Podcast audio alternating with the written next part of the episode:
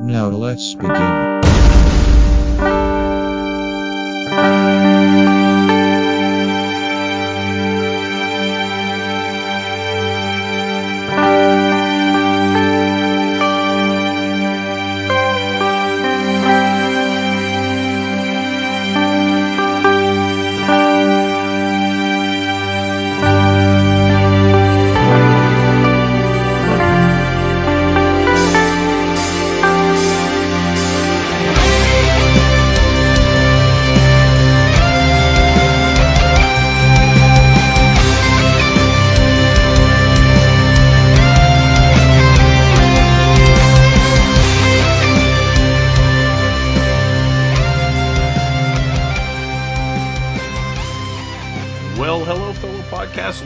Welcome to Trek 1701, a Star Trek podcast. I am a member of the crew of podcasters that make up this podcast. My name is Chris Lockhart. Joining me, in no particular order, first up, Ragnar. How's it going, Ragnar? Well, good. Hello, everyone. And next is Curtis Holloway. How's it going, Curtis? Awesome. Thank you. Excellent. And last but not least, we have Richard Szabo. How's it going, Rich? Not too bad. Ready to get her done. Let's get to it. Excellent. And as we were just talking about, just before we started recording, this episode, we're going to be covering Enterprise Season 2.5. It's been a while since we covered Season 2.0. That episode went on the air, or up on the internets, July 18th. We did do an episode since then. It's with summer and everyone being busy and everything. It's been a while. And now we're back. All right, well, let's kick off Season 2.5. And then after that, I got some other space shows I wanted to just talk about briefly, and maybe we'll catch up and see where we're all at. All right, so the next episode of Star Trek Enterprise Season 2 is episode 14th of the season, 40th of the series, and that is Stigma. Stardate Unknown, directed by David Livingston, written by Rick Berman and Brian Braga. Original air date, February 5th, 2003. In this episode, it is revealed that Sub-Commander T'Pol has a degenerative disease. Pa'nar syndrome? Pa'nar syndrome? Contracted... Pa'nar, yeah. Yeah, from her mind meld infusion. She is face being ostracized by Vulcan society and losing her position on Enterprise. So really, this is kind of the equivalent of the Enterprise's version. Them talking about sexually transmitted diseases, because in that episode Fusion, she was forced into that mind meld, so it was kind of like she was mind raped, I guess.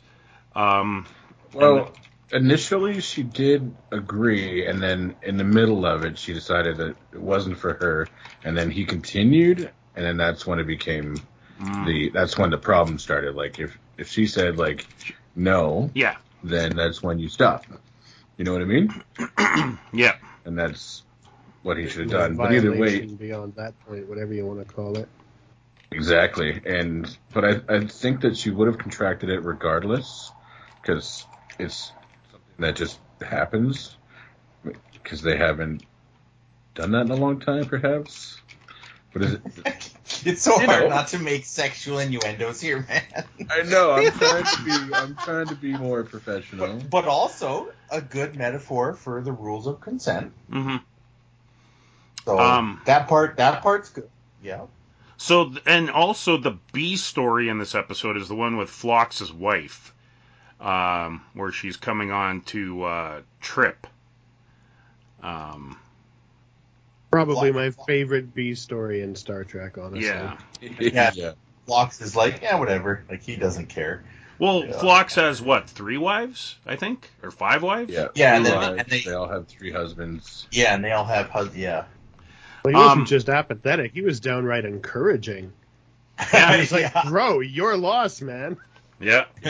Why wouldn't you say no to a beautiful, healthy Denobulan woman? What is going on with you?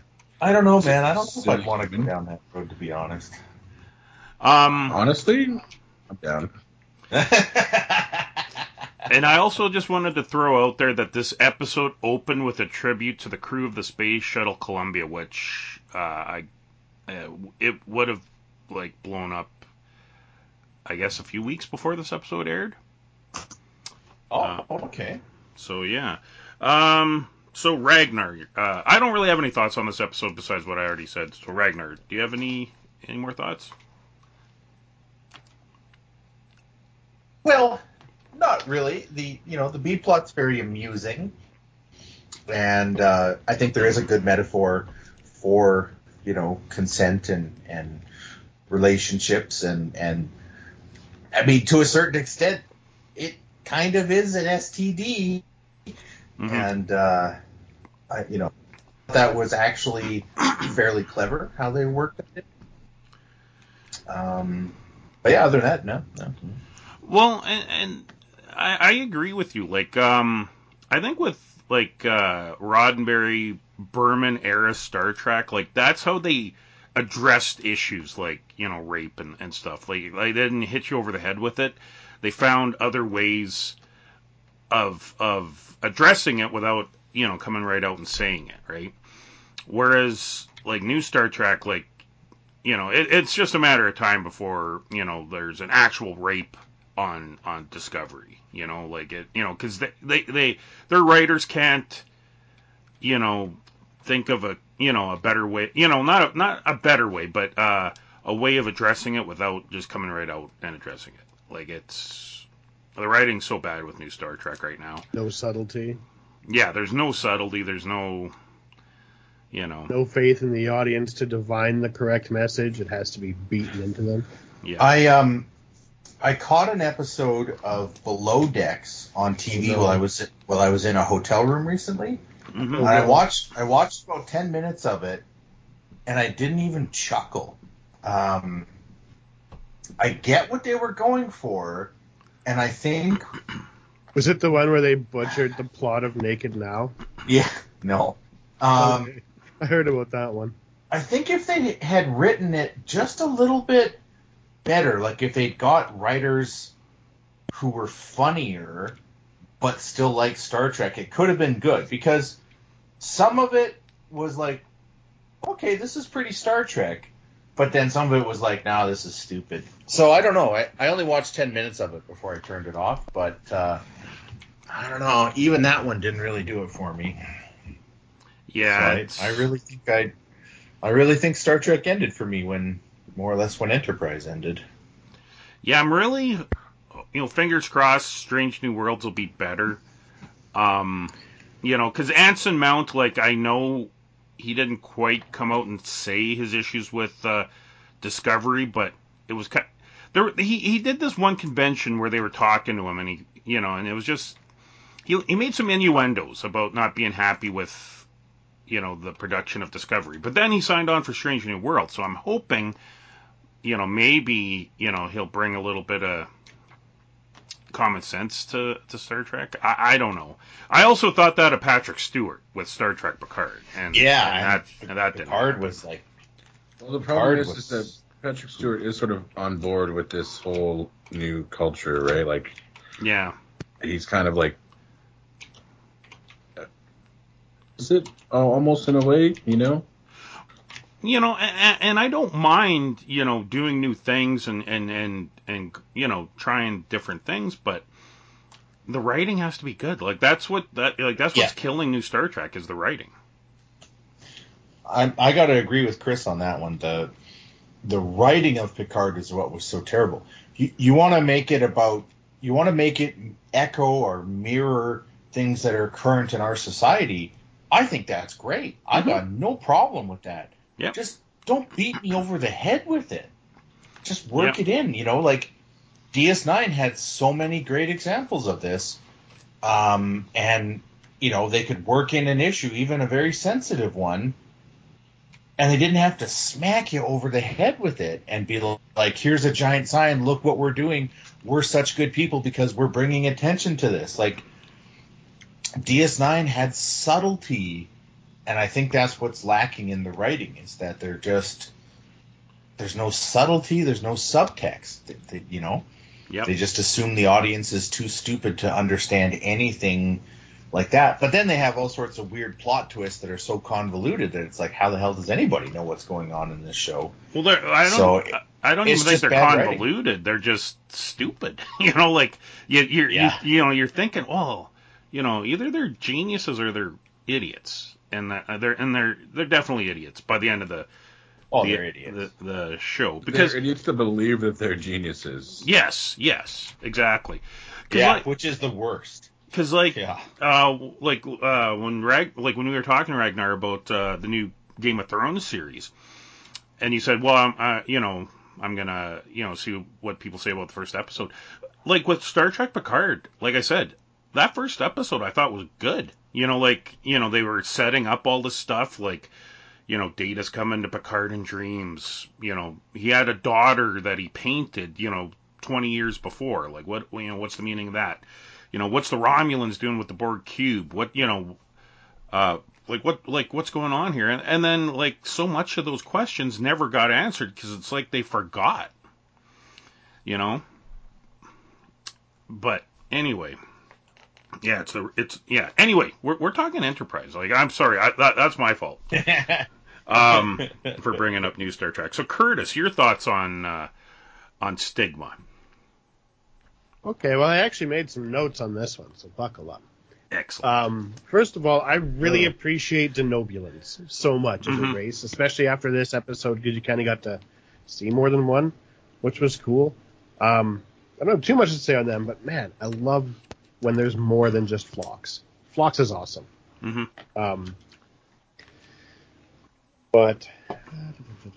So let's see. T'Pol in this episode refused to disclose that her mind meld was involuntary because she didn't want to condone the prejudice of the Vulcan authorities, right? Yeah. So that's kind of an interesting. I watched it just the other day, and I was I think it was yesterday I watched it, and it was strikingly relevant to the current state of what's going down in the world today. There's like socially condoned prejudice based on medical status starting to emerge, which is exactly the same thing that's going on in this episode. And I'm not going to stand here and make any statements about that one way or the other, but maybe themes really do just repeat over and over again throughout human history, and it just goes in a big cycle because, you know, we do something and then we forget and then we have other problems and then we do something again and, like, I don't know. Maybe we're just going in circles as a species. Maybe we need to just slow down and give things a think once in a while. Yeah. So, I don't know. It's a decent enough episode. Didn't really stand out to me, but really enjoyable from the B-plot. Excellent. Richard, your thoughts?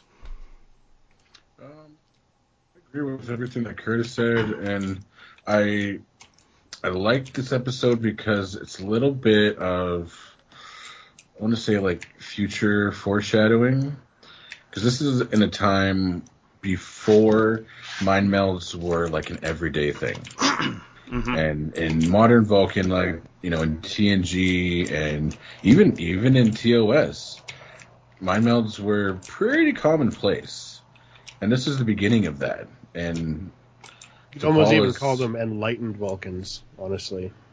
It's like they're legit from the future and where it's okay, right? Yeah. Like Spock and Tuvok and all that? Yeah, exactly. And I appreciate that that's the beginning of that. Like, that's important. T'Pol is essentially a pioneer of, you know, for her entire race. And aside from that, I really enjoyed the episode. I love the B-plot because aside from, like, obviously, like, attractive Denobulan, Phlox's wife. Sorry, I had a blank for a second. Phlox's wife is just like, she's just an enjoyable character, you know? She's just kind of fun and happy. She's sexy, honestly. Right? Yeah, it's got nothing to do with, like, the physical attraction. She's just got this, like, confidence thing going on. Like, 100% sure of herself, sure of what's going on. Big smile all the time. Those are Denobulan smiles, man. Yeah, right? And like, it was so appealing about that character. Like, I want to spend time with that chick just because of, like, her attitude, you know? Yep. And honestly, like, that's the kind of person I like, you know? She had no pretentiousness, no airs of, like, you know, I'm a multi PhD, you know, type person. Like, she was just an everyday kind of person, and it was awesome. And she just seemed like a really great chick. So aside from that, that's pretty much all I got to say about the episode. Excellent. All right, well, the next episode is episode 41 of the series, 15th of the season, and it's Ceasefire, Stardate Unknown, directed by David Strayton, written by Chris Black. Original air date February 12th, 2003. All right, so in this episode, Captain Archer attempts to negotiate a ceasefire between the Andorians and the Vulcans. So again, another Jeffrey Combs episode. We had Susie Plakson as Tara. Susie Plakson played Kalar on TNG, and she was also Dr. Solar on TNG. That's right. We had Admiral Forrest in this episode. We had Gary Graham as Soval. And, yeah, it was, I like this episode. It's, oh yeah, and Susie Plakson also played the female Q on Star Trek Voyager. Oh. Yeah. So yeah, you know, Archer and T'Pol are on the surface with Shran and Soval, and the Enterprise, or Tucker's in command of the Enterprise, and the Andorians and the Vulcans are going to fight each other. Overall, yeah, it was a good episode. Anytime you got the Andorians and the Vulcans going at it, that's that makes for a good episode for me. Curtis, your thoughts on this episode? Let me just pull up the notes. Sorry, my computer is so disorganized. That's okay. Not a problem, buddy. So the thing is, I just watched this one yesterday, too, because I was trying to, like, in a panic, refresh myself on what happened this season. Yeah. So the thing I like about this one, Soval is an awesome example of the Vulcan arrogance from this particular time period that we started to see emerging in the last episode in Stigma. He just plays outright, like, irritation and frustration when he's sitting down with Archer trying to brief him on the situation, which is, like, so much for your vaunted emotional control. And we get to see more displays of loyalty between Archer and T'Pol, which is cool because it's, like, creates such a contrast between the type of Vulcan that Soval is and the type of Vulcan that T'Pol is. T'Pol is, like, a forerunner, like a forward thinker among her race. Like, it's... You know, if they knew about the character when they were writing TNG, I'm sure they would have had something, or even TOS. She would have been like a philosophical figure, you know, in their, not really history, because she'd probably just be like a grandmother by the time TOS rolled around or something. But she'd be close to the same age as T'Pau, who wasn't TOS. Yeah. Anyway, all I'm saying, really just illustrates, like, the divergence, the beginning of the divergence of the Vulcan culture that we'll see later on. Final thoughts, Andorian women are so hot, especially badass ones with big guns. You like the Andorian? And I might be totally okay if that Andorian chick did things to me at gunpoint. That would probably be cool. I could probably get down. Don't go too far into details here. I know you have the details. Don't go too far. Didn't plan to. Wrapping it up. The episode ends with an Andorian, a human, and three Vulcans having a drink around a table, and that's like that could really be considered the first step toward the United Federation of Planets. So this episode is not to be underestimated whatsoever. Excellent. Rich, your thoughts? I don't know how much else I can say. Like, I thought it was a great episode, and also that Soval sort of, you know, lightened up, you know, over the course of the episode. Like, you can see the change, and you can see, like, okay, maybe I'm not as, you know, freaking smart as I think I am, or Vulcans may not be the all-powerful, all-knowing race in the universe. And you kind of see that, and him open up a little bit. And it's more foreshadowing. One thing I love about Enterprise is that it's essentially sort of like filling in all of the gaps that the other series didn't really go into the most detail on. Mm-hmm. And that's, like, one thing, like, I really like about it. Like, all of the Vulcans, all of the history, and there's going to be more and a lot that we've already covered. And with Andorians, the Tellarites, it even shows, like, Ferengis. They even talk about, they mention, like, Cardassian, like, food and stuff. So, and, of course, with more stuff in the future I can't wait to talk about. But, yeah, it's just... yeah, it was a good episode. I liked it. And like Curtis said, do not underestimate and do not sleep on this episode. Excellent. Ragnar, your thoughts, sir? Well, not to, like, take away from what Richard was just saying, but for me, this episode isn't all that exciting, although it's not a boring episode. But it's sort of, it's like a building block episode. So you need to watch this episode, but it's less about what happens in this episode and how this episode is as a whole, and more about you need to know this information so you'll get what's going to happen in future episodes. Mm-hmm.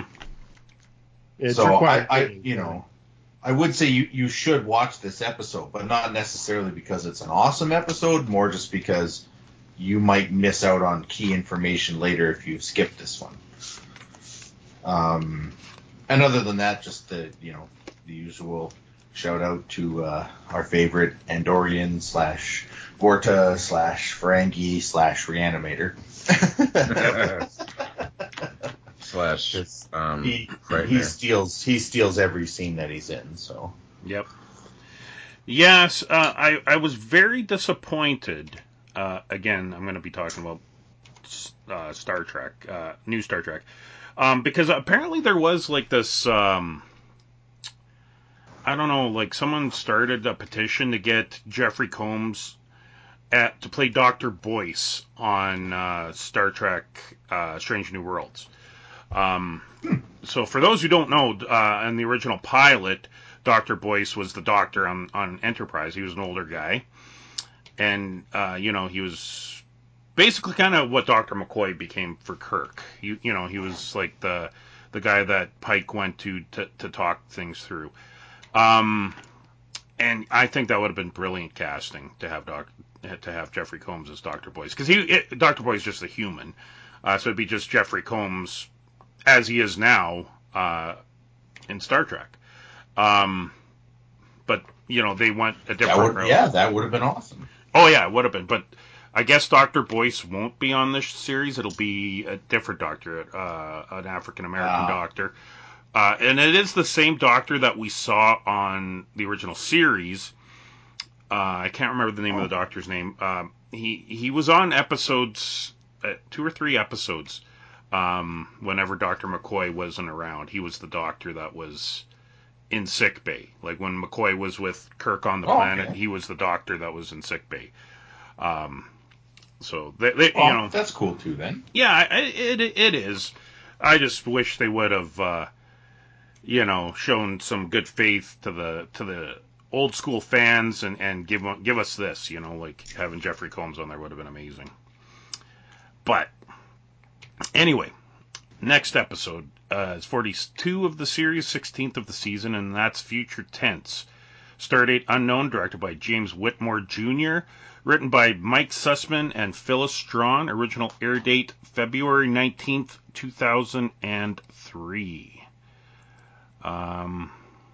So for this episode, the discovery of a derelict pod with a long-dead human pilot opens up a mystery. Some of the crew speculate that he is the first human to invent warp technology, Zefram Cochrane, but DNA profiling reveals the remains are not his.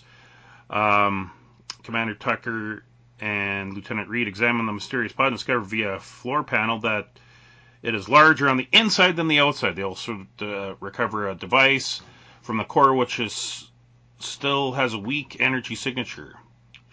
Shortly afterwards, the Suliban arrive and claim salvage rights. So in this episode, we had Admiral Forrest, and we had we didn't have what's his name. I think it's Silic. We had a different Suliban. I liked this episode. I thought this was really cool, especially when they did the time loop things, like when Tucker and Reed realize that they're repeating the same thing over and over again. I thought that was really cool, you know, and bigger on the inside than the outside. Like, I mean, that's straight from Doctor Who. Yeah, I was going to say the little Doctor Who joke there was pretty great. Yeah, I actually really liked this episode. I thought it was a lot of fun. Richard, your thoughts, sir?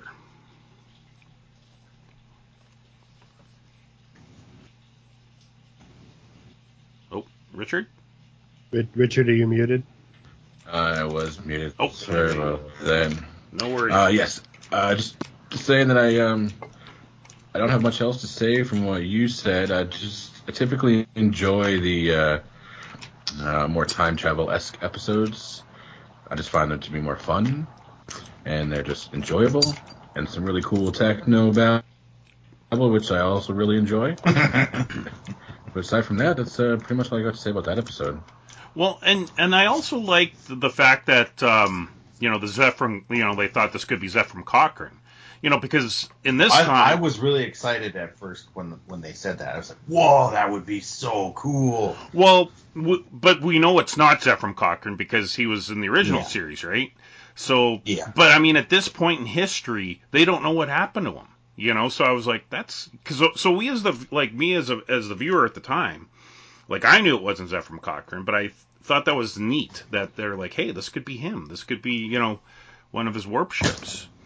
I like that little touch. But Ragnar, go ahead. What are your thoughts on this episode? Well, basically general agreement with everything everyone said. The little, it's bigger on the inside Doctor Who joke was kind of fun. Mm-hmm. I thought it would have been really neat if it had been Zefram, but it's a good episode. Generally speaking, the temporal time war episodes are all pretty good. The Sulibans are a pretty good villain. They're pretty easy to hate. They're kind of gross and invasive, Mm-hmm. Pretty good episode overall, I still don't... Like, Season 2 still didn't quite kick it into high gear for me, but, Season 2 is a little bit more exciting than Season 1 for me. Mm-hmm. And that's all I got to say. And Curtis, your thoughts, sir? I really dig this episode, as I do with most episodes where they mess with time, which I'm going to call it time foolery. Uh-huh. Oh, hey! So, I don't know. It was cool figuring, trying to figure out, who the hell's the pilot? I don't know. I don't have a lot to add. Super enjoyable episode. Just delightful. Excellent. All right, well, the next episode is episode 43 of the series, 17th of the season, and that's Canamar, Stardate Unknown, directed by Alan Croker, directed by John Shiban, original air date February 26th, 2003. All right, so for this episode, mistaken for smugglers, Captain Archer and Commander Tucker find themselves on a prisoner transport ship. Let's see here. So, they're on this prison ship, and they gotta fight to get themselves off. Other than that, I don't... this was an okay episode. Phrasing, Chris. Phrasing. Phrasing? Yeah, the sentence of fighting to get themselves off. Oh, gotcha. All right. Who's next? Ragnar. What are your thoughts on this episode? Well, actually, this is one of the, at least for me in season 2, I think this is one of the better episodes. I like a good old prison break, and you know, that's what this one's about. I also thought it was funny that they're wrongfully accused, because that makes sense. That kind of stuff, especially pre-Federation, that kind of stuff would happen all the time.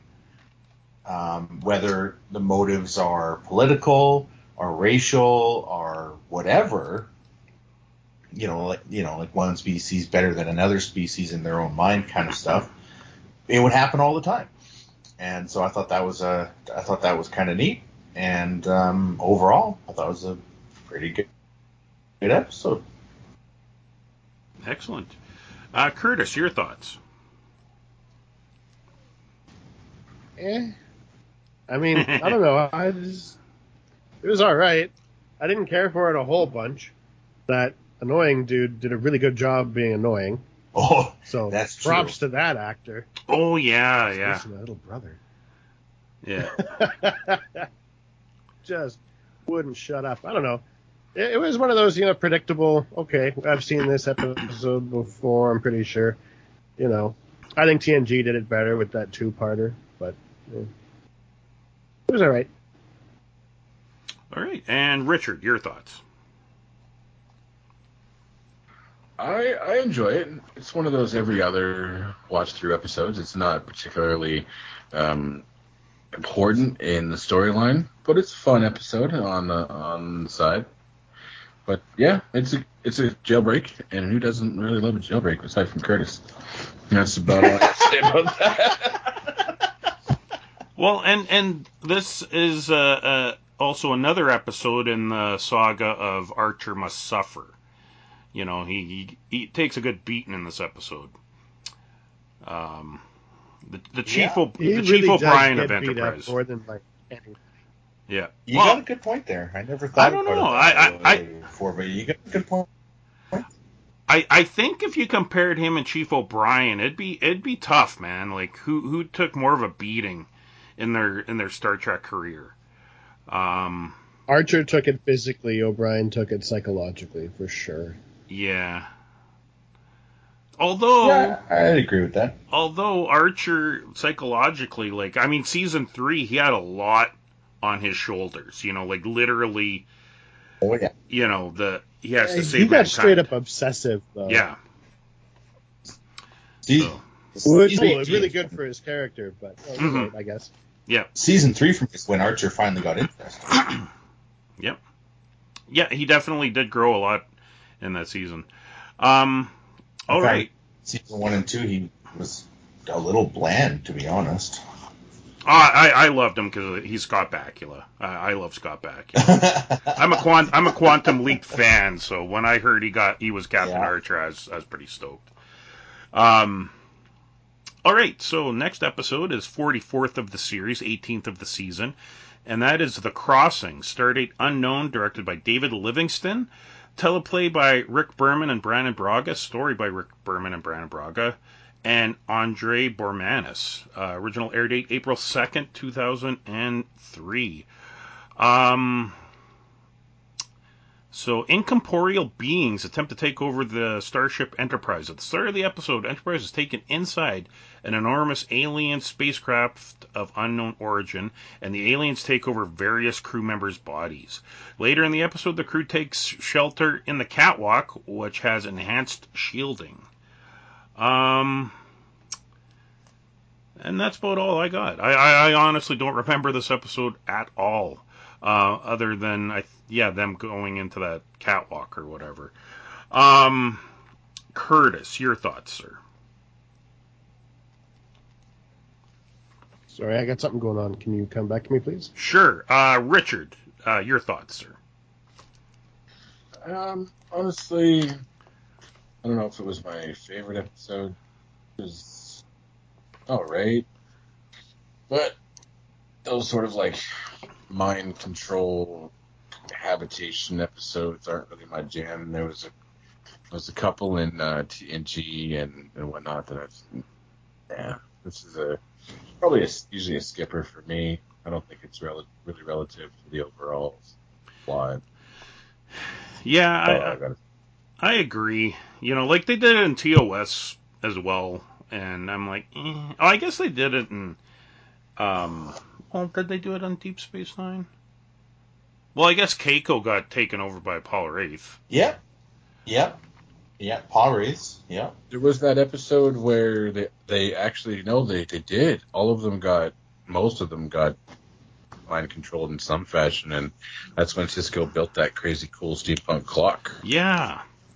But they weren't being mind controlled though. They were just an alien wasn't taking over them. They were just paranoid, wasn't it? Something enhanced their paranoia? Was something in particular that was changing the way they were thinking. Yeah. But anywho, Ragnar, your thoughts, sir? I liked how the episode started with the giant ship swallowing up Enterprise. I thought that was really cool. Mm-hmm.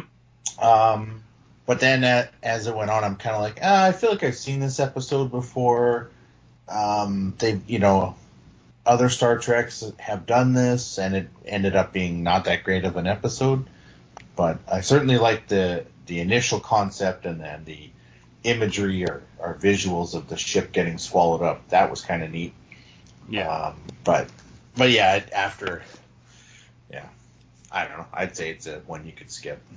Yeah. And Curtis, what are your thoughts? I'm with Ragnar. It started out cool, but I think didn't Voyager also get swallowed up by a ship? Wasn't it the Saurians that did that? Yeah, the dinosaur people. Yeah, which I can't help think of that old dinosaur show every time I watch that. Yeah. I don't have a lot to add. It started out cool, but. It plodded along. I mean, it was cool to see Tucker. What's the actor's name? Plays Tucker. It was cool to see him have some, a little bit of fun outside of Tucker.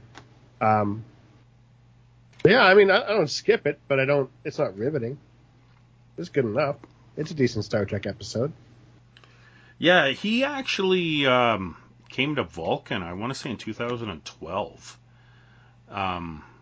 I was going to go that year, but I ended up getting switched crews at work, and I couldn't get the weekend off. It was him, Walter Koenig, and there was somebody else. Wow. And that would have been awesome. I think... and Richard, we wasted our trip going to Vegas that year to see him. Damn it. Yeah. We definitely wasted our trip going to see, fucking Captain. Seeing Avery Brooks and then sitting down next to what's his name at Burger King? Who'd we run into? Travis Mayweather. Oh yeah. What's the actor's name? Oh no. Anyways, great. Yeah, guy. Love that guy. Yeah. Yeah. Excellent. All right. Episode 45 of the series, 19th of the season. Judgment. Stardate unknown. Directed by James L. Conway, teleplay by David A. Goodman, story by Taylor Elmore and David A. Goodman, original air date April 9th, 2003. Captain Archer appears before a Klingon tribunal charged with attacking a Klingon spaceship and inciting rebellion. This episode guest stars J.G. Hertzler as a Klingon lawyer. Bakula picked this episode as a favorite of his. J.G. Hertzler, we have, Duras's grandpa, I guess, or maybe great-grandpa. Anyway, he's simply known as Duras. And also there's, D.J. Lockhart, who plays Klingon Selgard. He is not related to me, as far as I know. I like this episode. I thought we got to see Rura Penthe Again, J.G. Hertzler, love him, as a Klingon. And I like the fact that Archer kind of, like J.G. Hertzler kind of, like his character, Advocate Kolos, kind of just was, gave up, like he wasn't really, didn't really, kind of just, went along with what the system, and it was Archer that convinced him to, really to fight. And then as a result, he gets sent to prison. And then at the end of the episode, when they bust Archer out, Kolos remains on Rura Penthe. He's deciding to obey the law that he has served for so long with honor. I kind of wish he would have went with Archer and would have became part of the crew, but that would have been sweet. Yeah, but I mean, true to the honor that character had. Richard, what are your thoughts, sir? Honestly, it kind of just felt like Star Trek VI, just the same, like Klingon court and going to Rura Penthe. Mm-hmm.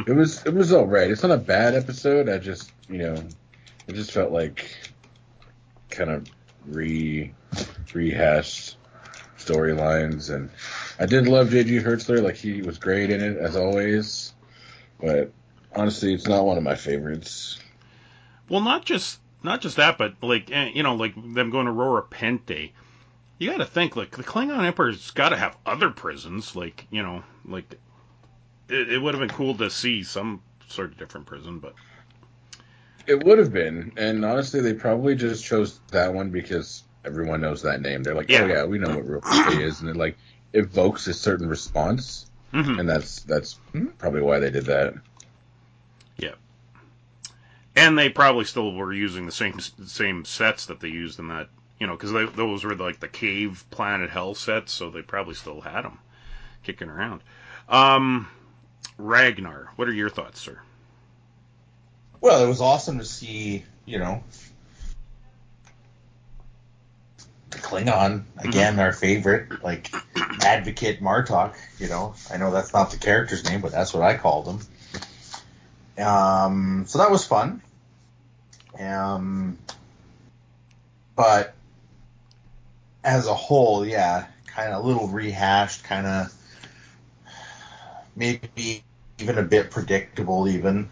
Although I did love just that, like, the Klingons have this grudge against Archer and they're not going to let go. I thought that was kind of fun. Don't really have anything else to say that hasn't already been said. And I also kind of like that they did use the Duras family in here, because we know that they are a powerful family, in the time of the Next Generation. And, you got to figure, if the Duras that we know from TNG was a douchebag, that his ancestors would also be douchebags. So I kind of like that. I like that continuity. Curtis, your thoughts, sir?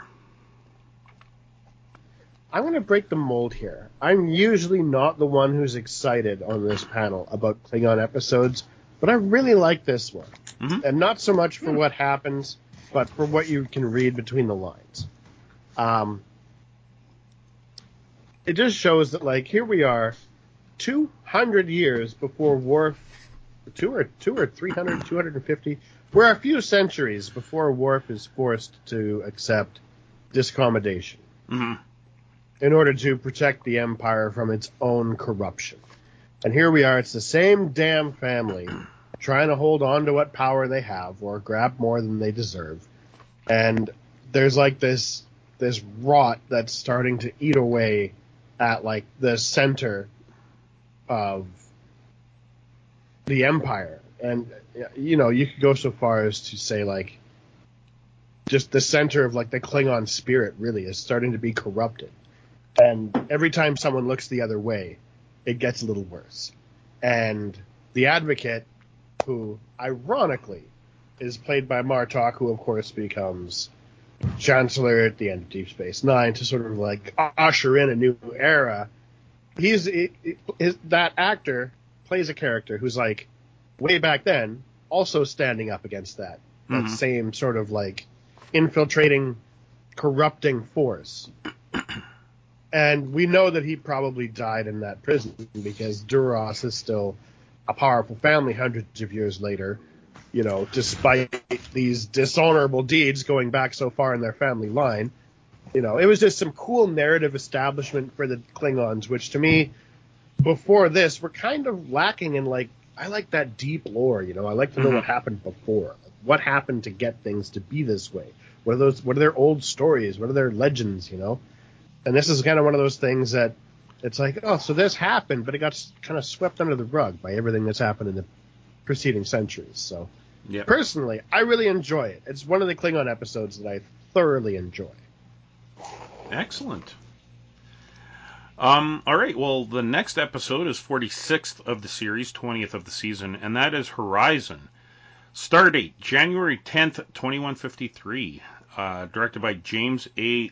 Contner, written by Andre Bormanis, original air date April 16th, 2003. All right, so... for this episode,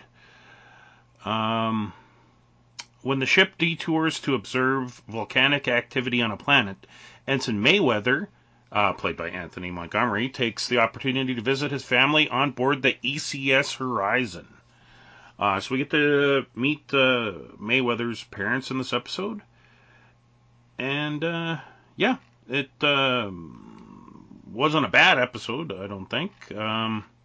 In my opinion, not one of the more memorable ones. It was okay. Let's see here. Ragnar, your thoughts? I like that he finally goes home, Mayweather, and then home kind of sucks. You know, everything has changed since he's left. Things aren't quite as rosy as he remembered. There's some problems, and he's sort of the outsider looking in now. You know, people can't quite relate to him because he's Starfleet, and they think he's too good for them, and so they're in a whole bunch of situations that he could really help them, but they really don't want his help. So I thought that was neat. I thought that was a really neat kind of like world building. Filling in the world, showing more of the backstory of the characters. I quite enjoyed that part, and I like the B plot where they're watching Frankenstein, and T'Pol turns it into like an insight into human Vulcan relations. I thought that was also quite funny, and recommends it to Soval. Yeah, this should be part of the human orientation. But as a whole, I don't think it's all that exciting of an episode, and I mean, you could totally skip this episode, and I don't think there'd be any consequences on the rest of the series. Yeah. Curtis. So and also, if you didn't like the character of Mayweather, then you won't like this episode, and if you like Mayweather, then you'll really like this episode. See, I don't know if is there anyone that doesn't like Mayweather? Like he's not a bad guy. He just doesn't get a lot of screen time. No. Like he's in the main cast and he's in almost every episode, but he doesn't get a whole lot of screen time. Yeah. He's not part of the big three either. Yeah. But anyway, Curtis, your thoughts, sir. I just to follow up with what Ragnar said, he doesn't get a lot of screen time, but I think it's for... the same reasons that we discussed at the very beginning of our talks about Enterprise is they only got 4 seasons. I think that if we could have had more seasons, but they would have found ways to work those characters in. But as far as this episode goes, you should talk to Richard first because he's got a really cool story about this episode. All right, Richard, take it away. Well, if you don't know what it is, I'll tell it, but you go ahead. I'd have to jog my memory because... Okay. So, as we mentioned, when Richard and I went to Las Vegas in 2012, we ended up sitting next to Anthony Montgomery at the Burger King Burger Bar. And before he chowed down, he was gracious enough to answer a question that Richard had, and Richard asked him what his favorite episode was. And he said it was this one because it was where they finally got to, you know, get into his character a little bit and get to know, like, who is Mayweather. And so that's like, it's his favorite episode. So I figured Richard would have wanted to tell that story because it was him who got to ask the question. Right. Sorry. Your memory is definitely better than mine. Well, that was kind of like a big moment, man. How often do you have a burger next to a freaking helmsman of the Enterprise? Come on now. Not often, but it's... Once. Anyways. It's happened once. Yeah. I actually really like this episode. I love the, you know, the going back home and, like, checking out things. And you see sort of, like, the rift that's kind of been caused between him and some of his family, like his older brother, who's sort of taken over the ship after his dad died. And, yeah, I like it. But I was just thinking to myself, they wanted to watch Frankenstein, Bride of Frankenstein, and Son of Frankenstein, and possibly the Abbott and Costello Frankenstein. That's like 8 to 10 hours of movie. The fuck are they doing watching movies for 8 to 10 hours? Like, and those chairs are not comfortable. Like, look at those damn chairs. There's no way they're sitting on their asses for 8 hours watching movies. Yeah. But yeah, that's the only other thing to do, like watch a volcano for a week. Yeah, pretty much. Yeah, honestly, I like this episode. I think it's a lot of fun, and I love the episodes where it shows Mayweather in the sweet spot of the ship, where the gravity is sort of like variable. Oh yes, yeah. Man, I would hang out there all the time. But yeah, great episode. Not relevant to the story, but I find it enjoyable, and I personally don't skip it. Excellent. When you guys mentioned the helmsman of the Enterprise, it got me thinking about something that I want to get your guys' thoughts on. One thing that drove me nuts with Voyager, and then on the Defiant, well, the Defiant, it kind of made sense. But on Voyager, it kind of drove me nuts. And then Enterprise kind of drove me nuts. I liked it when on TNG, the Enterprise, and the original series Enterprise, when you had your helmsman and your operations officer sitting in the front. You know, like, you know, when you'd have, like, Data and Wesley up in the front, and then every once in a while, you know, like, Data would, you know, nod at Wesley, you know, if they're, you know, thinking of something. And, like, I like that camaraderie between those two positions. Then on Voyager, they made the helmsman just up front. And then, for some reason, Enterprise did the same thing. Like, I wish they had had, like, two stations where it was, like, Mayweather and then somebody else. You know, it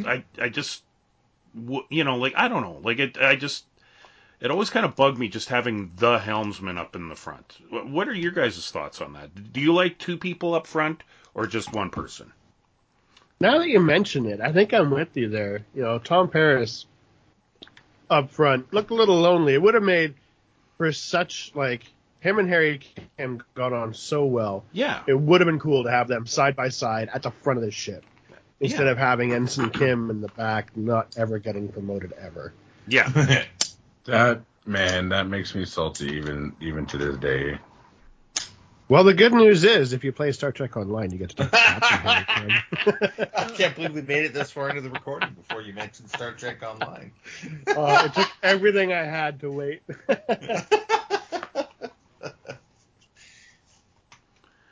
Ragnar, Rich, your guys' thoughts? Well, I already had one. In the case of Enterprise, the ship's deck is so much smaller that I thought it made sense to only have one person sitting in that position, because I think that's the way the ship is laid out. And then if you think about it, when you then, the next series, if you watch in a chronological order, would then be the original series, and they're on a much bigger ship and it's supposedly much more advanced, so they would need two people to do those kind of jobs. Yeah. So I think that all makes sense until you get to Voyager, and you're right. In Voyager, it's like, was there a reason behind this? Because there could have been, or was it just we wanted to make it as different from Enterprise as we could, so we made sure there was only one person in that position. Mm. Well, but in Enterprise it was one, so why not make it two? Well, we could have. See, so in that way it's kind of similar, right? Yeah. See, like for me, like on the Defiant, like it kind of made sense because. And maybe that's why they did it on Voyager, because like with the whole Borg thing, like the Defiant was built to fight the Borg, and then all the subsequent ships after that were, you know, were designed more for, well, like not more for combat, but leaning more towards combat than they ever had been before, right? So I guess having just your helmsman up front, you know, makes more sense, I guess. I don't know. I just, like I said, I just wish there was some, you know, you had that camaraderie. But on Enterprise, though, they don't really have an operations officer. Like, T'Pol is the science officer, but she's also kind of like the operations officer, too. Like, you know, like, but between her and, Malcolm runs too a lot. Yeah, between the two of them, they're the ones that are, like, sending out the probes, you know, going over data, that sort of thing, right? So I guess maybe at that point they didn't really have an ops position. So I don't know. No, it was more like spread out as opposed to like an individual yeah, that's what I mean. Task, yeah. Right? Yeah. So anyway, I just, like I said, I just kind of miss the camaraderie. Like you had like Sulu and Chekhov, like, you know, giving nods to each other. Data and Wesley, or Data and Roe. But anyway, that was I just wanted to get your guys' thoughts on that.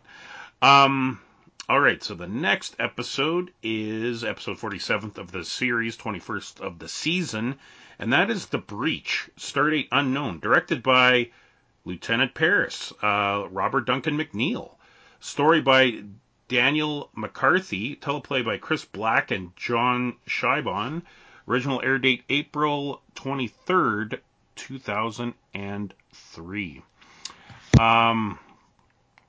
The Enterprise is asked to evacuate 3 Denobulan geologists from a planet after its controlling government is taken over by a militant faction. So I don't have a lot to say about this episode, other than one of a little side note. So The Breach originally aired on April 23, 2003 on UPN. It aired at the same time as an episode of Dawson's Creek, which was also directed by Robert Duncan McNeil. So he had 2 episodes debuting at the same time on 2 different networks as a director. All right. Let's see here. Let's go with Richard. What are your thoughts, sir? I like this episode because the B-plot, I guess, is the race that the Denobulans have, like, a blood feud with. Mm-hmm. And it sort of doesn't really fix any of that, but it creates, like, dialogue because the Denobulans were raised to hate these people, and these people were raised to hate the Denobulans. And then, you know, Phlox kind of, like, gets a little bit past it, and the other guy maybe sees some of the, like, futile nature of that, and maybe perhaps there might be some future for those two races. So, like, I really like that, like, the beginning of, like, a little bit of a reconciliation between the two. It might take multiple generations, but potential. And it also sort of, like, introduces the Tribbles, which I love Tribbles, except for the fact that they breed, as Phlox would say, prodigiously. Mm-hmm. And the main plot, honestly, could have been the B-plot. It was just going into a cave, somebody gets hurt, grabbing some dudes, heading out. So, like, it wasn't that exciting. I actually was much more interested in what the B-plot was about. So for this episode, correct me if I'm wrong, is this the one where Phlox tells the story about like he hasn't talked to his son, whatever, because his son didn't understand like his dad's hatred towards these people?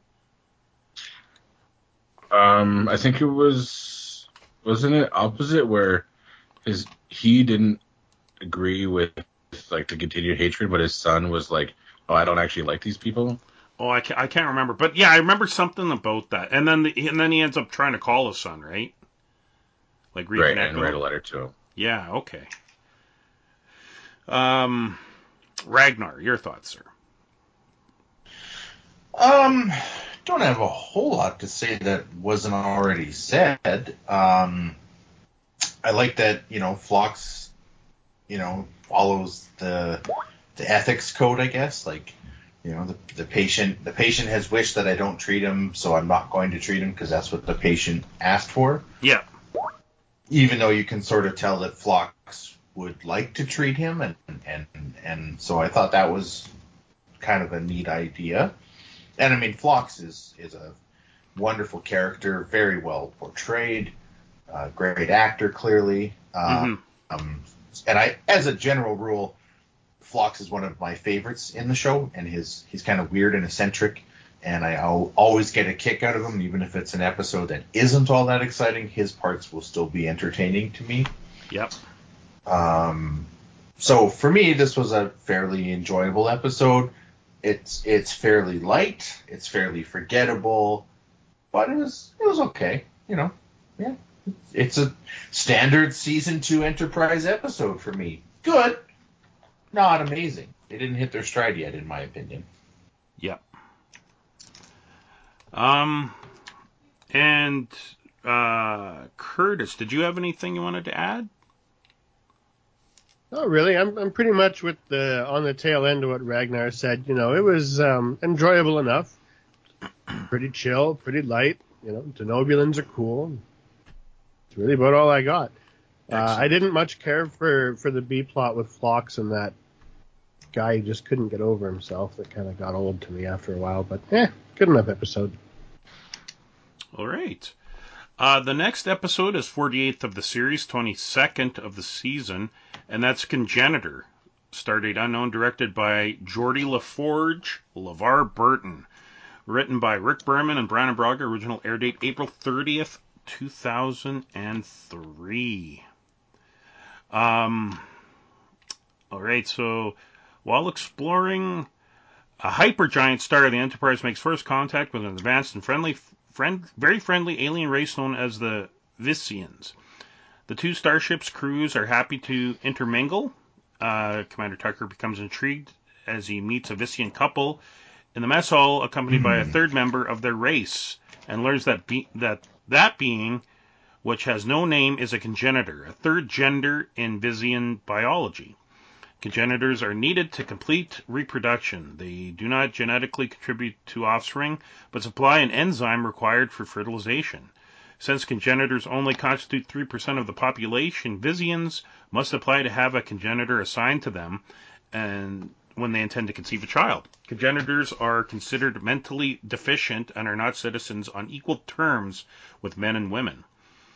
All right, so for this episode, interesting concept, you know, like, you know,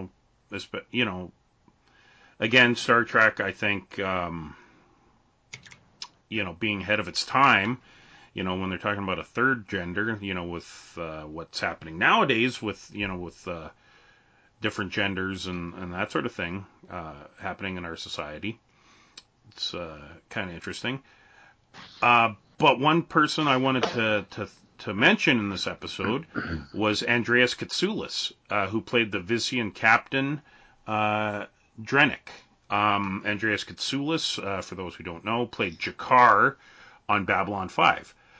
He was also... That's right, he did. He was such a good actor. Oh, yeah, he's amazing. And he also played Commander Tomalak on Star Trek The Next Generation. So, yeah, I loved that he was on this episode, and I wish we had seen him again on Enterprise. Unfortunately, we never did. And unfortunately, Andreas Katsulas passed away in 2000. I believe it was 2006. I think from lung cancer, if I remember correctly. But great actor. Honorable mention. He also played the one-armed villain from The Fugitive. Yep. Starring Harrison Ford. Yep. He was the one-armed man. And yeah, like I said, like on Babylon 5, Jakar is such an amazing character, and Andreas Katsulas is such an amazing actor. Like he was wearing like so much prosthetics, and yet he could convey so much emotion and gravitas. Amazing actor. Curtis, what are your thoughts on this episode? So I was going to mention Andreas Katsulas. You already did. I'll point out FJ Rio, who plays the chief engineer, was also Muniz from Deep Space Nine. He was the crewman who died on an episode called The Ship when they found that Dominion ship that had the changeling, in it that was dying. I was trying to figure out where in the heck I had seen him before. Yeah, that's he was O'Brien's guy, right? Yes. Yeah. I think he was on Voyager as well. I want to say he was on Voyager episode. I could be wrong. Well, sure do recycle after you're safe. Well, I mean, obviously it works for them. So what I found fun about this episode, well, I don't know, fun's the right word, but Trip kind of judges their species as lacking compared to humans, despite the fact that evolution would seem to favor this other species because they've got all this advanced technology. You know, if you were following the science, quote unquote, you would almost be forced to conclude that like this is a perfectly acceptable, way to run a society. Mm-hmm. If it wasn't, it wouldn't work. And I have a gripe. It doesn't make sense that ship can fly within the hydrogen layer of a star, which I'm assuming he means the hydrogen burning layer.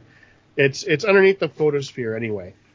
And it took until TNG for the rest of the galaxy to be able to fly through a corona. The corona is kind of just the halo around the star. Yep. And this ship, 300 years, 200 years prior to that, is just flying right into the actual hydrogen in the star itself, which is cooler than the corona, but it's got a lot more pressure. That hydrogen's all getting crammed into itself to be turned into helium, and it spits out a neutron, and that's what gives us sunlight. Anyway. It didn't really, doesn't fly for me that they would be able to do that so early, Yeah. With how small the galaxy is in Enterprise and how large the galaxy is in TNG, it doesn't make sense that it would take them that long to catch up. Yeah. Especially with how, seemingly willing this race is to share their technology. It seems like they would have figured it out before, a Ferengi scientist's research met with Dr. Crusher's recklessness. Yeah. But, it's an enjoyable enough episode. I dig it. Excellent. Rich, your thoughts? Well, setting aside Star Trek's sort of ham-handed attempt at sort of, trying to swayed people into a certain type of thinking, which I don't think is something that media should do in general. But aside from all that, Trip was judging them based on his own culture, which I think is a mistake, being that you're raised in a certain culture, this is how things are done, and this is a different culture with different morals, different everything. It doesn't make them less right or wrong. It just makes it part of their culture. And being a complete outsider, I don't know that he personally had any business getting into things the way he did. aside from that, like, it is an interesting concept of, like, three people involved in like, that fashion of procreation. But, yeah, it's just... Strip has a bad habit of doing silly things, and he just needs to not do that, because he's a down south, like, southern boy, and he just needs to, like, mind his own sometimes, you know? You'd think getting pregnant would have taught him. Guess not. Apparently not. Apparently not. Yep. And, yeah, so, like, yeah, aside from all that, I like the episode. Love Andreas Katsulas. Fantastic actor. He was in a number of other movies that I watched. There's one that I can't remember the name, but it's something with Orton's. Lots of Orton's. He's been in so much, man. So many movies. And Curtis is right. The whole concept of, like, flying into the one of the densest parts of the star that you can theoretically fly into, just willy-nilly, no big deal. You know, it's like being able to travel to the bottom of the ocean. You know, no big deal. It's just super easy, right? Anybody can do it. But aside from that, good episode. I enjoyed it. Aside from wanting to smack Trip upside the head, it was great. Yeah. Ragnar, your thoughts? Well, to maybe counter a little bit of what Richard was saying there, I think that Tripp's point was also that they're saying this third gender isn't intelligent, but he discovers or proves that they are. Mm-hmm. And so I think a little bit of him is saying, well, they're treating this third gender like an animal, you know, they're like a subpar class, and I think part of his objection is to that. But again, Richard is right. He is judging it through his own culture's lens. Mm-hmm. But that's also interesting because, you know, this is pre-Federation, so that was much more common. That would have happened all the time. And then I also thought the concept of more than one gender and needing three genders to procreate was interesting. I kind of wish they'd explored that a bit further. I'm not entirely sure what that would have looked like, and perhaps would have just got too preachy, but I thought that was interesting.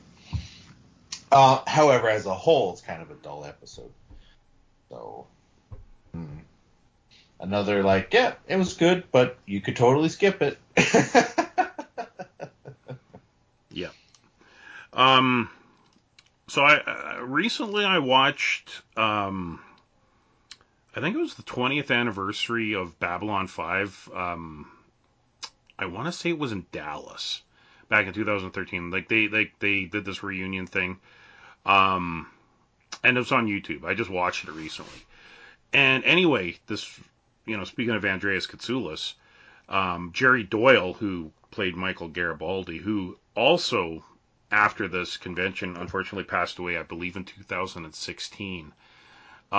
Shared a story about Andreas Katsulas, which I thought was really funny. He was, it was when they were filming Babylon 5, Jerry Doyle, I think, split up from his wife, so he was living with Andreas Katsulas at his house, and he said, like, you know, there wasn't much in the way of groceries in the house, so he went to this grocery store that was nearby, and spent, like, you know, a couple $100 on groceries, brought all these groceries home.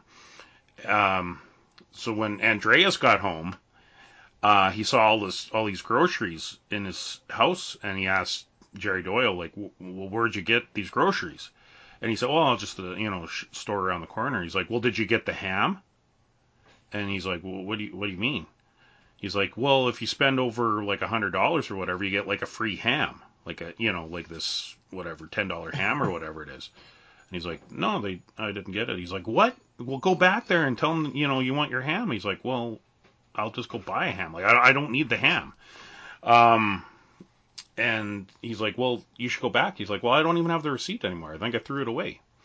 So anyway, the next day, Jerry Doyle had to go film, and Andreas Katsulas didn't. So when he come home after filming, he he went, through the backyard or whatever, and he noticed there was all this garbage all over the place. He's like, what the hell's going on here? And Andreas Katsulas was going through the garbage looking for the receipt for these groceries so he could get this free ham. And I guess he was literally like on his knees going through the garbage, and he looked up at Jerry Doyle and he said, if you tell anybody, I will kill you. So at this anniversary thing, like, he's like, well, I don't have to worry about him killing me, 'cause he's, unfortunately he's gone. So I can share the story now. But yeah, I guess he was known for being a really heavy smoker. And I guess he was also known for being kind of cheap. So it was a funny story. I highly recommend checking that out on YouTube. And it's crazy. Like, Babylon 5, so many stars from that show have passed away. Like, it's crazy. And and none of them were that old. Like, I think Andreas Katsulas, was in his 50s when he died. Like, he wasn't very old. But anyway, we'll move on. I think the only ones left are Delenn and Sheridan. Nope, Delenn passed away. Delenn passed away last year. She did. The only ones that are left is Bruce Boxleitner as Sheridan, Claudia Christian as Ivanova. Right. Let me think here. Bill Mumy as Lanier. Yeah. Tracy Scoggins as Lockley. But yeah, it's crazy. Like, Jeff Conaway passed away, Jerry Doyle, Stephen First, who played Lanier. Oh, Londo's still around. He's still alive. Wait, Londo is? Yep. Okay, good. Yep. And I think Talia too. Yes, yeah. And I think Talia actually is either dating or married to J. Michael Straczynski now, which is awesome. Really? Yeah, because it's awesome that they met on the show or whatever, but she's also like super hot still, and she's like in her 60s. Like, it's crazy. She, like, that woman does not age. And aside from her many guest appearances as extras on Star Trek, various Star Trek series, she was also the stunt double for Nana Visitor on Deep Space Nine. Aside from playing Tali on Babylon 5. Who is also totally hot despite being interviewed. Yes, exactly. Right? Yeah. Oh, man. Yeah, when we met her that year, oh, my God. She was so beautiful. And Lita at the same time. I have never seen a smile like that before or since. That woman lit the room right up. Oh, yeah. Yep. And Rene Auberjonois was super awesome, nice guy, too. Really friendly guy. A little bit quirky, but I'm okay with that. Yeah, he was great. All right, well, let's move on. We got 4 more episodes for the season. So the next one, 49th of the series, 23rd of the season, Regeneration. Stardate March 1st, 2153. Directed by David Livingston.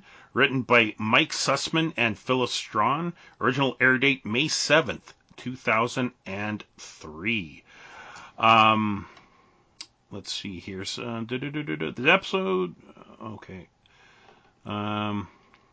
A research team in the Arctic inadvertently triggers the reanimation of several cybernetically enhanced aliens killed in a parent spacecraft crash over 100 years ago. I wonder where they came from. The aliens assimilate the researchers before escaping into space. The Enterprise pursues the ship and is attacked, forcing Archer to destroy the vessel. Afterwards, they discover that the alien sent a message into the Delta Quadrant containing the coordinates of Earth, a message that will not arrive until the 24th century. Dun, dun, dun, dun. Yeah, we got a Borg episode. And apparently a retcon, because we assumed... Originally, in the TNG episode Q Who, when Q introduced the Enterprise to the Borg, that was the first time that the Borg became aware of the Federation. But I guess they already knew, and they were on their way. But I guess that was Q's way of preparing the Federation for the Borg invasion. This was an alright episode. Again, it's kind of like that Ferengi episode of Enterprise where they don't, we don't hear about them being the Borg. And I don't know, with the whole cybernetic thing, again, this is a retcon because, the crew of the Enterprise D, if they would have looked up, cyborgs and stuff, they would have seen this encounter. But anyway, nitpicking aside, it was an alright episode. Ragnar,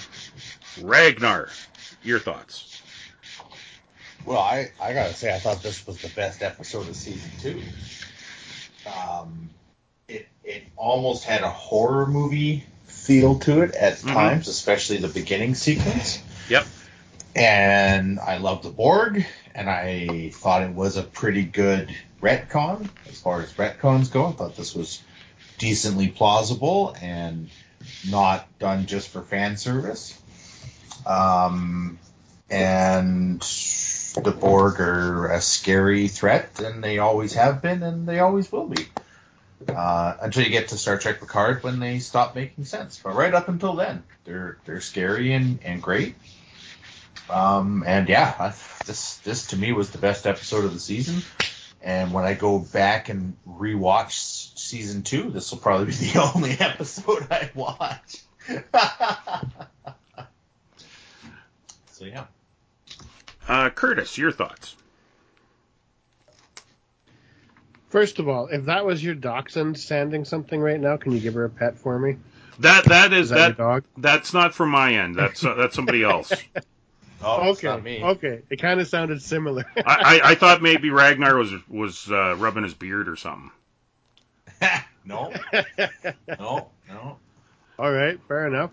All right. So to the episode, I will admit, at first, when I first saw this episode, I was not a fan. Because I am a lore whore. I like the backstory. It's really important to me. That's what they call it in video games, so I figured it translates pretty well. I'm forced to begrudgingly like this episode. Just because, upon further reflection, I think that they did a retcon, but they did it in such a way that it's extremely plausible. I don't think it's just a little plausible. I think that, they left me with no way to definitively prove that it was a retcon. It was really sneakily and well done. Yeah. And I will begrudgingly give them respect for that. Other than that, I don't have a lot to say on the episode. I begrudgingly accept it. That's all I have, really. And Richard, your thoughts? Pretty much right there with Curtis.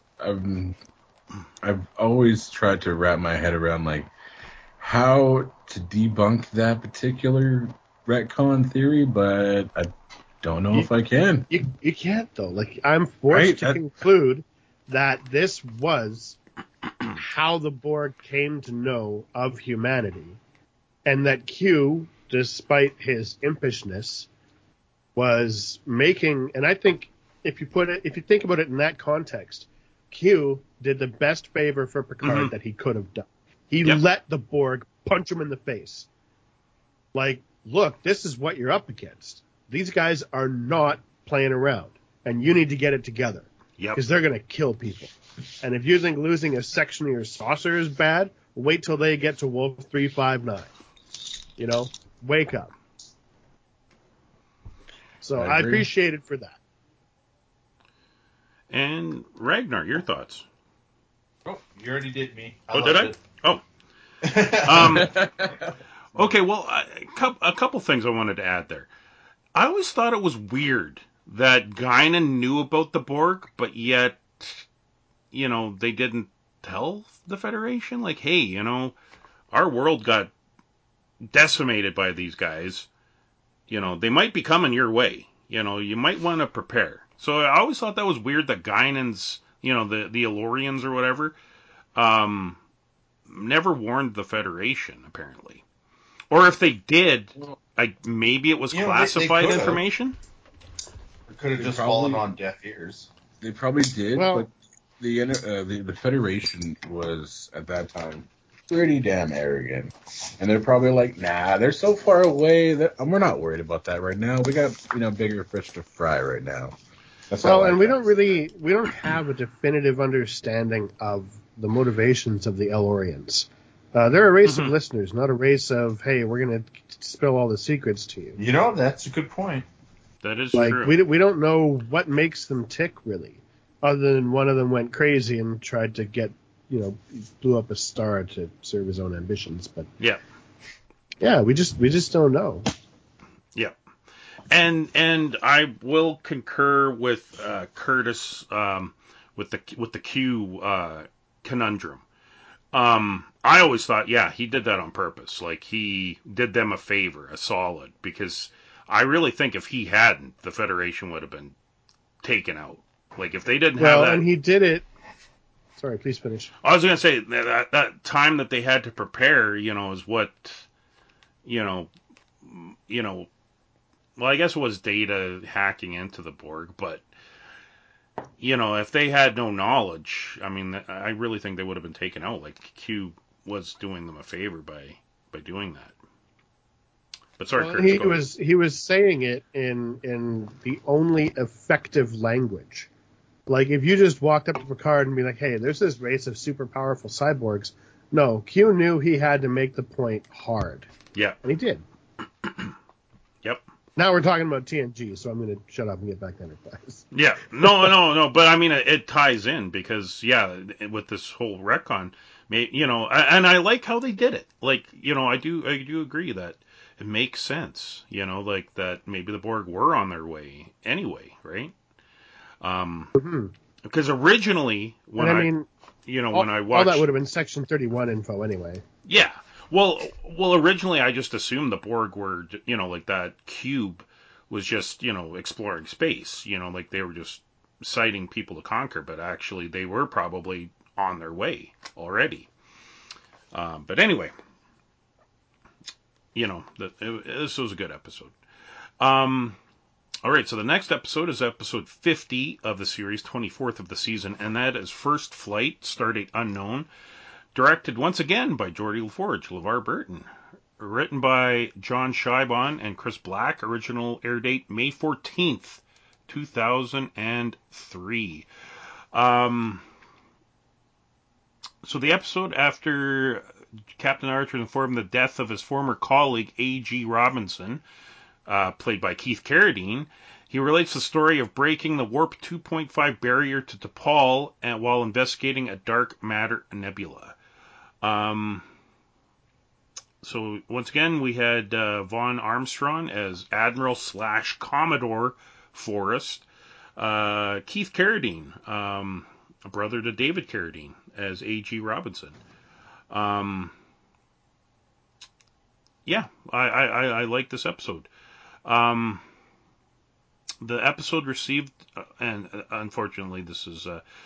critical reception to the episode is mostly positive, with praise directed at Scott Bakula. The episode received the second lowest number of viewers received by Enterprise at that point, which was blamed on being aired opposite the series finale of Dawson's Creek. Dawson's Creek, good times. But yeah, Keith Carradine. I really like Keith Carradine. He's a good actor. Like David Carradine was in Kung Fu and Kung Fu: The Legend Continues. And Kill Bill. And Kill Bill, yes, of course. He's Bill. He was Bill. Yeah. But Keith Carradine, he also was on a couple seasons of Dexter. And, back when I watched a whole series of Dexter. But the seasons he was in, I really liked. But anyway, Curtis, your thoughts on this episode? I don't have many. This one's kind of a snoozer for me. I don't know what it is. I just have a real hard time holding attention on this one. Oh, nothing wrong with that. This is a nap candidate for me. Rich, your thoughts. I actually really enjoy this episode because it goes into a little more detail on how Trip and Archer became, best buddies, and the competition between Robinson, I think it's Robinson. Yep. And Archer, and it showed one of the very first warp 2 or 3 ships. 2.5. Either warp. Yeah, and it showed that ship, which I think looks cool as F. It looks like a fighter jet in space. It's just kind of badass, in my opinion.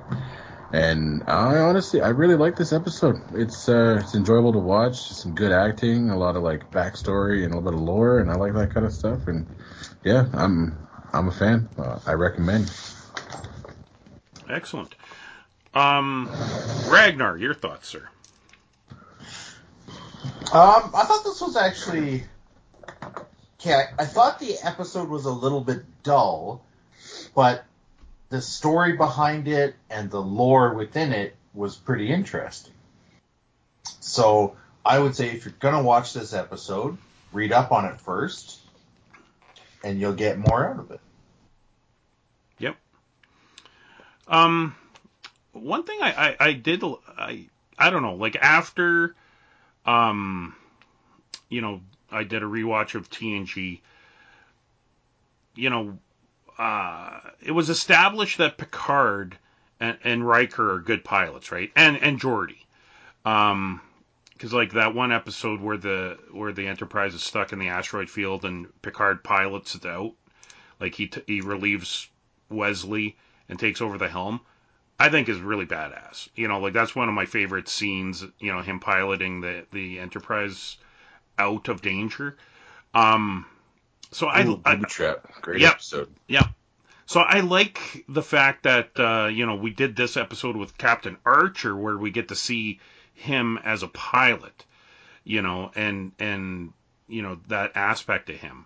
And then, going back to TNG, Chain of Command, Geordi says that, Riker's the best that they have, right? And I mean, he probably would have said Picard if Picard had been there, but Picard wasn't there. So I appreciated that, these guys in command, are pilots and they have pilot skills. I honestly don't know Sisko's background. I don't think it's ever been established that he was a pilot. He can pilot, but not. I think his background is engineering and production. Not as focused on pilot. Of course he can fly a shuttle, fly a ship. Yeah. That's part of the job of pretty much most Starfleet officers that have to know basically how to do all the things. Yeah. But someone like Riker, he focused on and he became basically the best pilot on the Enterprise. And I think in my headcanon, I think that Riker was probably a better pilot than Picard, but Picard being the captain and being an excellent pilot himself did have to fly that mission just because it was his ship, Yeah. Yeah. And I know Janeway, her background was she was a science officer. So anyway, I like, the pilot background and the fact that on this episode we get to see a flashback. I kind of wish we could have saw that with Picard or something. Or Riker, but anyway, I appreciated that they did this on Enterprise. All right. Well, the next episode is episode 51 of the season, of the series, 25th of the season, Bounty. Stardate March 21st, 2153. Directed by Belana Torres, Roxanne Dawson. Teleplay by Hans Tobeson. Tobashan and Mike Sussman and Phyllis Strawn. Story by Rick Berman and Brandon Braga. Original air date May 14th, 2003. This episode follows on from the story of Judgment, where Archer was sentenced to life at the Rura Penthe Gulag, but managed to escape. The Klingons have put a bounty for his capture, so various bounty hunters are pursuing him. The story arc with the Klingons continues into the next episode, The Expanse, which was the season finale. The secondary story bacterium infects T'Pol and prematurely induces part of the Vulcan mating cycle known as Ponfar, which continues to test the medical skills and professionalism of Dr. Phlox. So for this episode, we were treated to Robert O'Reilly as Kago Dar. And yeah, I honestly, I don't know if I seen, I don't remember if I saw this on the rewatch. I might have skipped this one, so I can't speak too much to it. Richard, what are your thoughts, sir? I enjoy it. It's kind of a fun, I don't know if I want to say like comedy episode, but it is interesting. I like the concept, you know, getting bounty hunted by a Tellarite that, you know, lied to you about something. And then, of course, with the Klingons. So I found it to be pretty fun, pretty good. And then, of course, you know, Archer's got to get in there and get his hands dirty and help out because Tellarite's getting his ass kicked by somebody else. But yeah, I like it. It's good. Excellent. Curtis, your thoughts? First and only female Vulcan Ponfar. Come on, how could you skip that, buddy? I'm gonna have to go back and watch it. No, especially with T'Pol it was involved. A fun episode. Oh, straight up, buddy. She actually does a really good job in this episode. Her and Phlox have a lot of good on-screen chemistry, and it's really hilarious to watch. Mm-hmm. I find that Tellarite pilot is just delightful too. Like, he's so casually devious, but incredibly pragmatic about everything. He's just like, well, this is the way it is, and there's nothing you can do. So, you know, tough. Yeah, I don't have a lot to say, but it's definitely a very enjoyable episode, and it is not on my skip list or my nap list. Well, I am gonna have to go back because, like, I totally don't remember Robert O'Reilly being on Enterprise, so I'm gonna have to go back just to see Robert O'Reilly. I'll make you a deal. If you go back and watch this one, I'll go back and watch First Flight and give it another chance. Oh, there you go. That's good value. And Ragnar, your thoughts, sir? Oh, I thought it was great. Yeah, it's a fun one, and it builds into a season finale, which launches season 3, which is where, in my opinion, things get good. So I definitely would recommend this one. It was fun. It's always a pleasure to see Robert O'Reilly. Mm-hmm. Even if he's not playing Gowron, it's still fun to see him.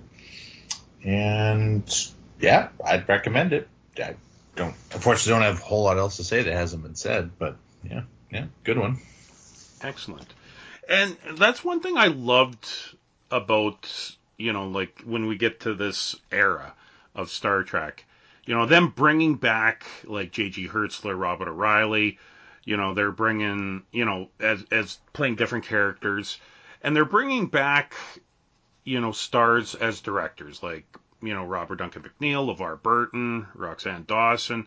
I just think it's great that, you know, like they kind of had this little family thing going, you know, where they're bringing back, you know, members of the family, you know, especially Jeffrey Combs, you know, like, I mean, they, you know, they really like Jeffrey Combs, so they kept, you know, finding excuses to bring him back. I you know, I really like this era of, you know, the Roddenberry Berman years, but unfortunately, it's coming to an end.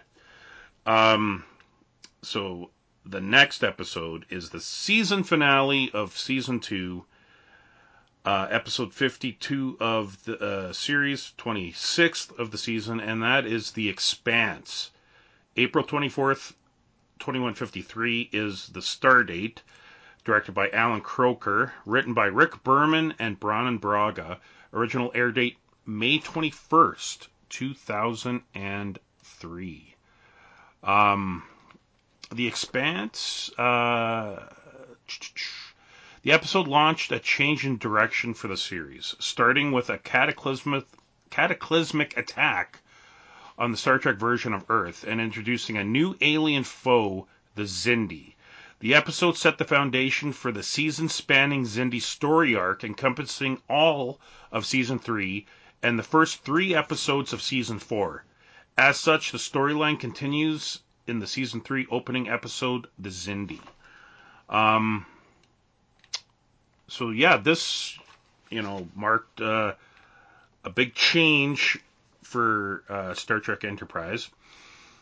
Again, we got Vaughn Armstrong as Admiral Forrest, Gary Graham as Soval. We have Duras, again, coming back. And I just remember this episode, you know, my jaw dropping and being like, holy crap, you know, like, it's like a mini Death Star, you know, taking a big chunk out of Florida. And it killed, you know, they killed millions, including Tucker's sister. And yeah, this is setting up Season 3. And like I said, we got Captain Duras back in his Klingon bird of prey. And, yeah, this was quite the shocking finale. And again, I didn't see this one coming, you know. And I appreciate what they were doing. You know, like in this episode, I don't think, like, we didn't even know who the Zindi were prior to this. We didn't see them in this episode, and it was just like, what the hell's going on now? Like, you know, like it was quite shocking at the time. Ragnar, what are your thoughts on this episode? Oh, I mean, second best episode of the season. It finally kicks off. It starts to get exciting. Things start happening. There are parts of Season 3 where I found the story a little long in the tooth. Mm-hmm. I think that probably has to do with the season being 26 episodes. Perhaps if it was 15 to 20, it might not have felt quite so long. But as a whole, I really enjoyed the Zindi storyline and Season 3. And I mean, really, it starts with this episode. So I thought it was awesome. I love that Earth was attacked and millions of people died, and that hits home for Tucker, and that has some implications for all of Season 3. Yeah, I also like the introduction of the military guys on Starfleet ships. Makos, you know, very much. I mean, I guess they did it first, but very reminiscent to me of Battlestar Galactica, where you had, you know, Marines that would join for some missions. And, yeah, what else can I say? But if you're going to watch Season 3, you better frickin' watch this episode first. Yep. Curtis, your thoughts? Ragnar said it. I mean, this is when it all really kicks off, and this is the one that sparks the season where the show finally finds its stride. Mm-hmm. But I think it's in this episode where T'Pol gets told she's no longer assigned to the Enterprise. Yes, that was. And they're going back to Vulcan, and then she actually, like, resigns. Yep. So that she can stay on. And mm-hmm. to me, that's sort of like, there were some hints dropped in Season 2 that T'Pol is fond of Captain Archer and maybe a little bit more. But being a Vulcan, of course, she has a lot more control over those feelings that I think that I suspect she starts getting in this season. And then to see her make a demonstration, like, I don't think that it's because of logic or whatever, like to save Earth. I think that factors into it. I think she's just really attached to Archer at this point. And if we had more seasons in the show, I think that would have really gotten more developed. But that was one of the bigger things for me in this one was I noticed, like, holy crap, like, this really established and at one time ostensibly respected Vulcan just straight up quit and was like, no, I'm following that man. Mm-hmm. Like, that's a bold statement. And yeah, I totally dig that the Makos came on and just pissed Malcolm off to no end. I get such a kick out of how irritated he gets. Yep. And Rich, your thoughts, sir?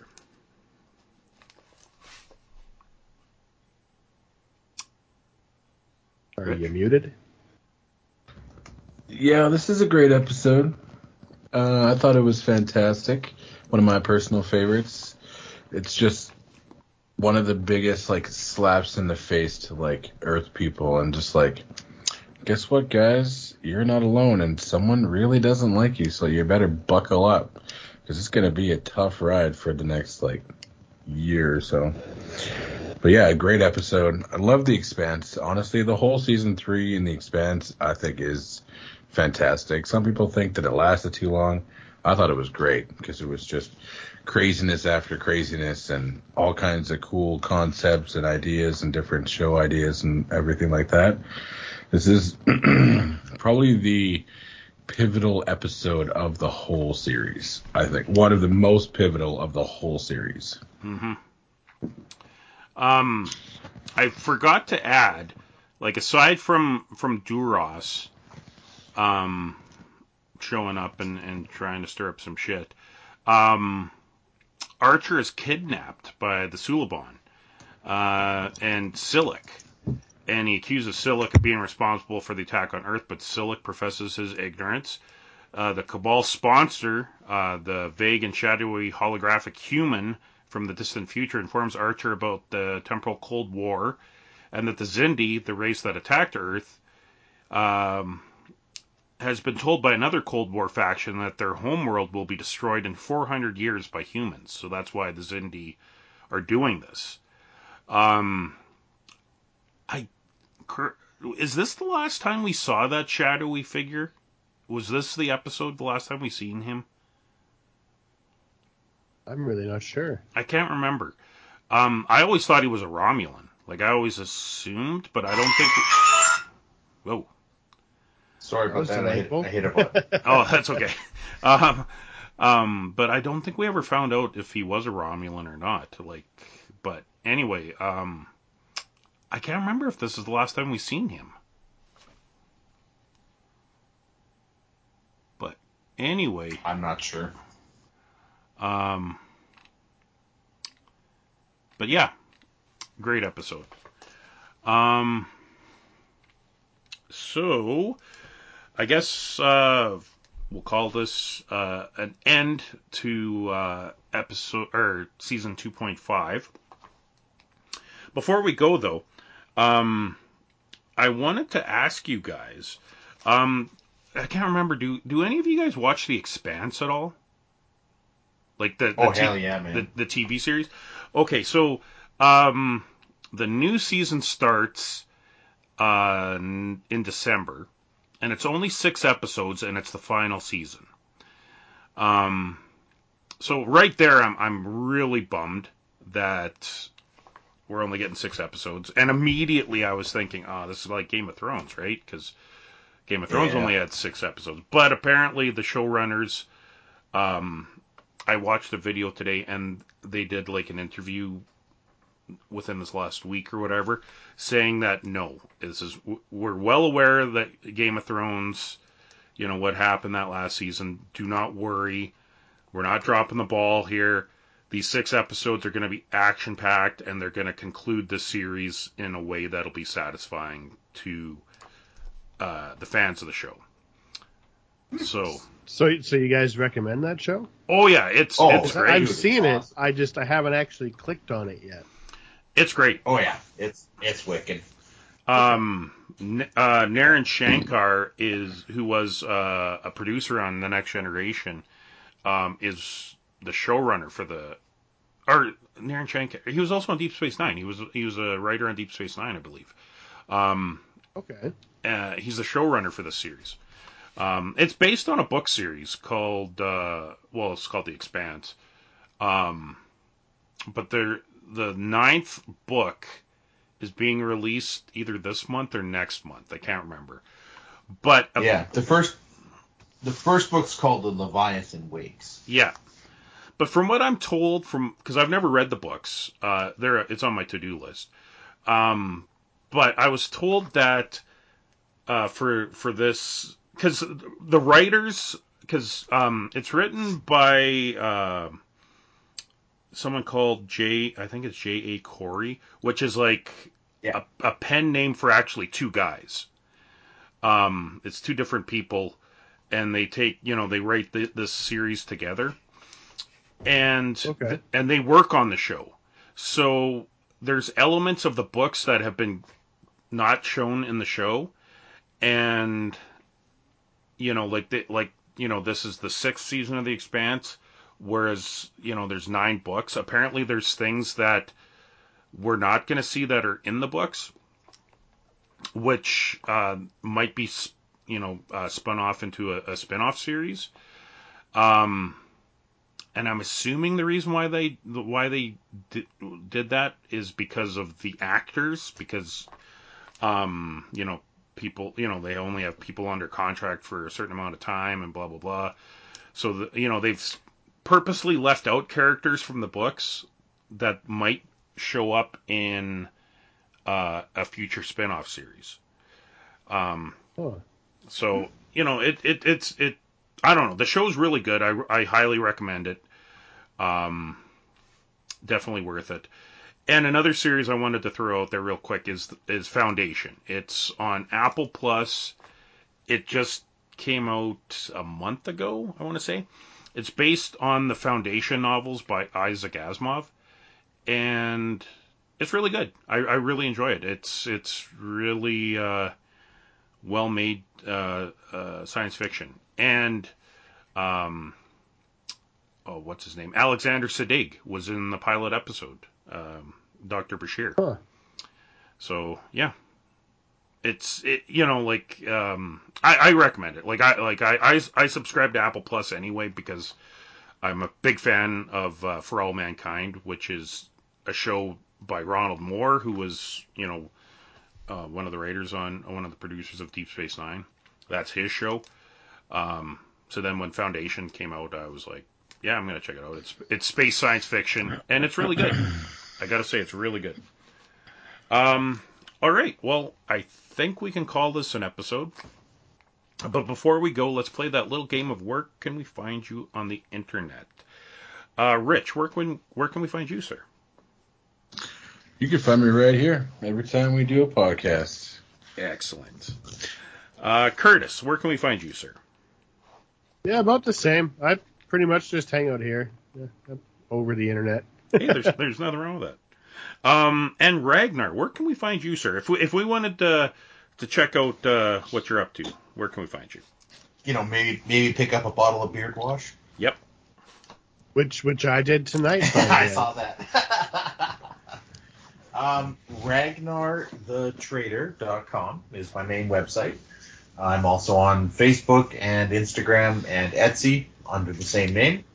And if you're lucky enough, I'll be in your town soon enough for a show. My next show is over the Halloween weekend in Winnipeg at the brand new Winnipeg Comic Con. Nice. That sounds awesome. Yeah, I'm pretty stoked.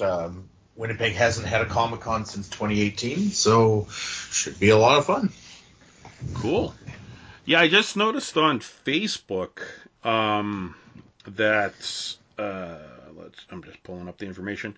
The Edmonton Collector Con is going ahead. Cool! That's always a fun show. Yeah, it's Sunday, November 7th, 2021, at the Italian Cultural Center. Sweet. So yeah, I think I'll be checking that out. Yeah. Have you been to that before? I have, yeah. I went. Oh yeah, okay. A few years ago with my daughter. It's a lot of fun. Yeah. All right, so the next season we will be focusing on, of course, is season 3.0 of Enterprise. But I like to mix it up. So for our next episode of Trek 1701, we're going to be doing our top 5 Star Trek hidden gems.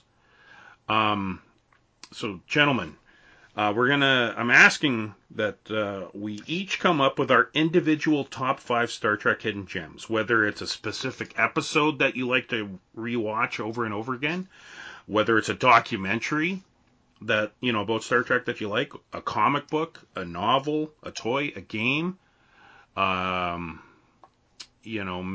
a Star Trek Online or something. You know, what's your top 5 Star Trek hidden gems? That's what we'll be covering next on Trek 171. Wait a minute. There's a Star Trek video game? Yeah. I've heard of it. That's so cool. Yeah, I heard a few things about it.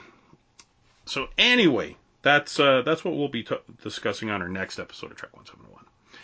All right. So on behalf of myself, Chris Lockhart, Ragnar, Curtis, and Richard, I want to thank you, dear listener, for taking the time to listen to us talk about Star Trek Enterprise Season 2.5.